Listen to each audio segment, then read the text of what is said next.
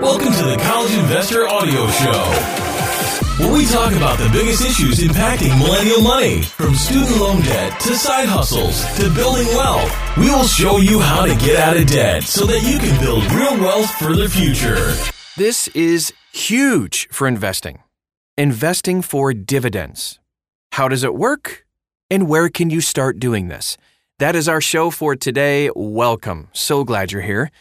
All right, so dividend investing is one of the best ways to grow your wealth and your portfolio over time. Dividends are amazing for a few reasons.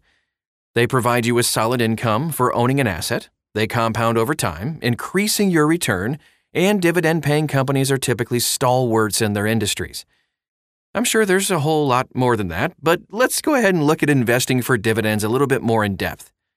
First of all, what is a dividend anyway, and why does it matter? Dividends are profits paid to shareholders of a specific company. A lot of companies reward their shareholders through dividends. The board of directors of the company can elect to pay a certain amount per share per period, and many companies pay dividends in standard periods of time, like quarterly or annually. So, for example, a company could pay a dividend of $1 per share per year. If you owned 500 shares, you would receive a check for 500 bucks per year.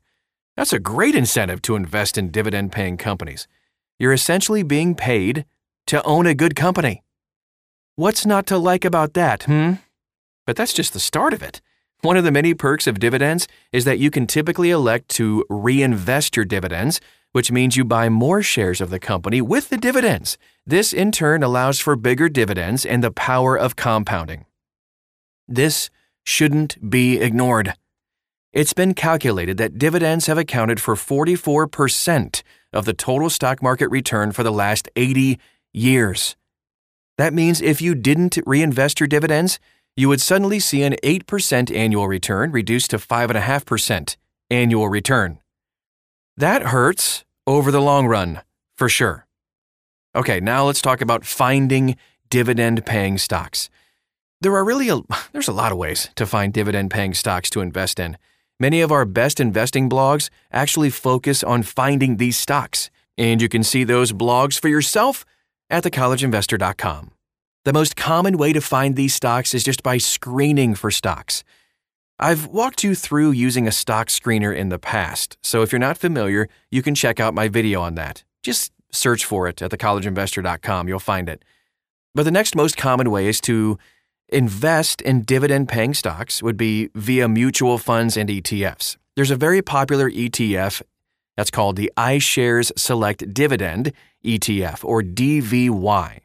This fund holds the top dividend paying stocks from the S&P 500, so it pays a great dividend itself.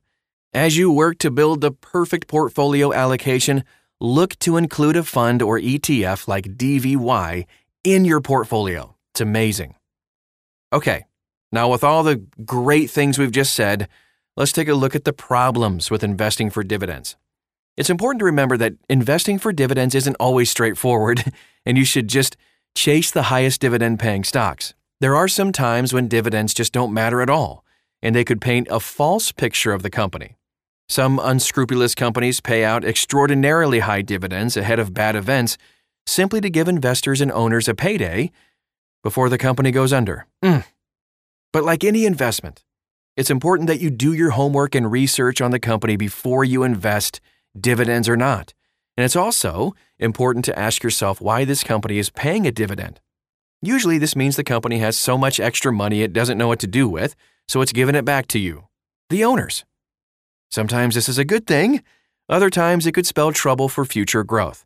Like, why aren't they investing in the next big thing?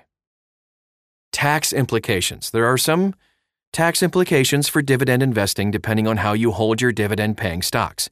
If you're investing in a retirement vehicle, of course, a 401k or IRA, or inside of an HSA, you don't have to worry about taxes at all when it comes to your dividends. However, if you're investing in a taxable account, you're going to have to pay taxes on your dividends, even if you reinvest them.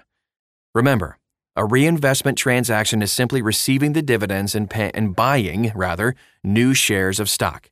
As such, make sure you're able to pay the taxes. Ugh.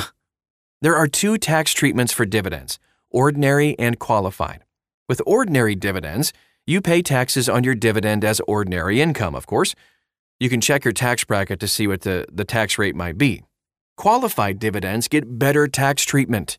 According to the IRS, a dividend is qualified if you have held the stock for more than 60 days during the 121 day period that begins 60 days before the ex dividend date. So basically, if you've held the stock for more than six months prior to the dividend ex date. If you have qualified dividends, your dividends are treated at the capital gains tax rate. There are three capital gains tax rates, and you'll notice that it does vary based on how you file. So let's check out individual income tax bracket for a single filer. 0 to 44,000 and change, you have a 0% qualified dividend tax rate. 44 626 all the way up to $492,300 15% and then anything above that 492,301 mark 20% for qualified dividend tax rate if you're married filing jointly just pretty much multiply by 2 and that's right around what it is best places to invest in dividends depending on your strategy there are a few places to invest in dividends that make a lot of sense all of these options are on our list of the best online stockbrokers.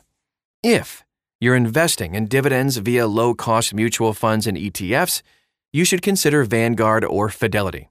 They offer some of the best low cost index funds, and they also allow you to reinvest your dividends on these funds.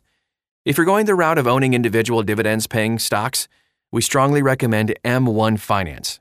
Now, the reason is that M1 allows you to invest for free. If you want to own a basket of dividend paying stocks, you just set up your pie of stocks and M1 handles the rest. The rest, I should say. And if you reinvest your dividends, they do handle rebalancing of your pie as well. And here are some final thoughts as we wrap up for today. So, investing in dividends is a smart strategy for long term wealth. However, isn't there always a however? Make sure that you understand what a dividend is, why it matters, and how to best invest in them before you even get started.